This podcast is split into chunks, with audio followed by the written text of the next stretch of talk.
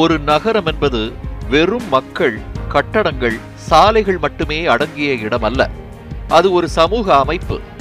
சமூக நலன் சார்ந்த பொது இடங்களையும் ஏனைய கட்டமைப்புகளையும் மக்கள் பயன்பாட்டிற்கு மாற்றுவதற்காக பல்வேறு நடவடிக்கைகள் அரசால் மேற்கொள்ளப்படுகின்றன.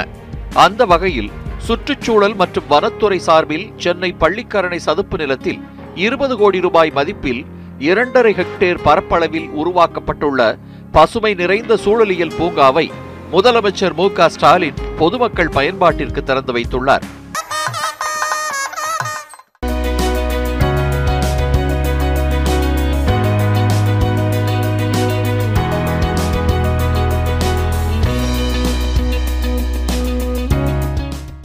தெற்கு ஆசியாவில் உள்ள நகர்ப்புற சதுப்பு நிலங்களில் மிகப்பெரிய சதுப்பு நில பகுதியாக பள்ளிக்கரணை சதுப்பு நில பகுதி திகழ்கிறது.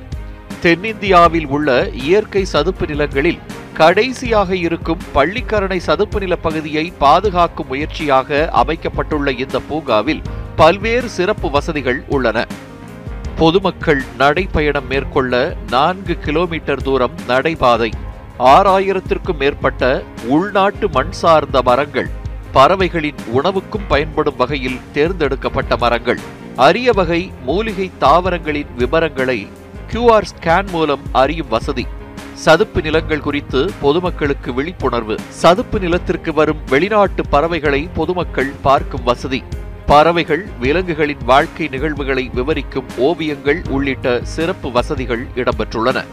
பள்ளிக்கரணை சதுப்பு நிலத்தில் பறவைகள் பாலூட்டிகள் மீன்கள் வண்ணத்துப்பூச்சிகள் என நானூற்றி ஐம்பத்தொன்பது வகையான உயிரினங்கள் வசித்து வருகின்றன.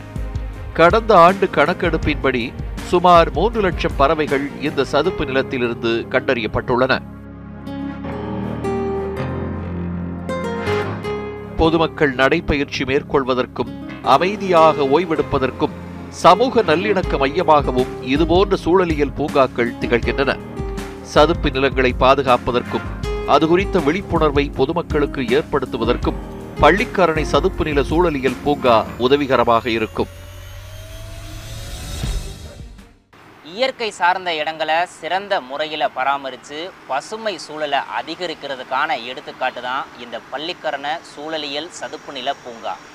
சூழலியல் பயன்பாடு சுற்றுச்சூழல் குறித்த விழிப்புணர்வை பொதுமக்களுக்கு ஏற்படுத்தும் விதமாக இன்னும் பல சூழலியல் பூங்காக்கள் உருவாக வேண்டிய அவசியம் தமிழ்நாட்டில் ஏற்பட்டிருக்கு. ஒளிப்பதிவாளர் சரவணுடன் விக்னேஷ் நியூஸ் செவன் தமிழ் சென்னை.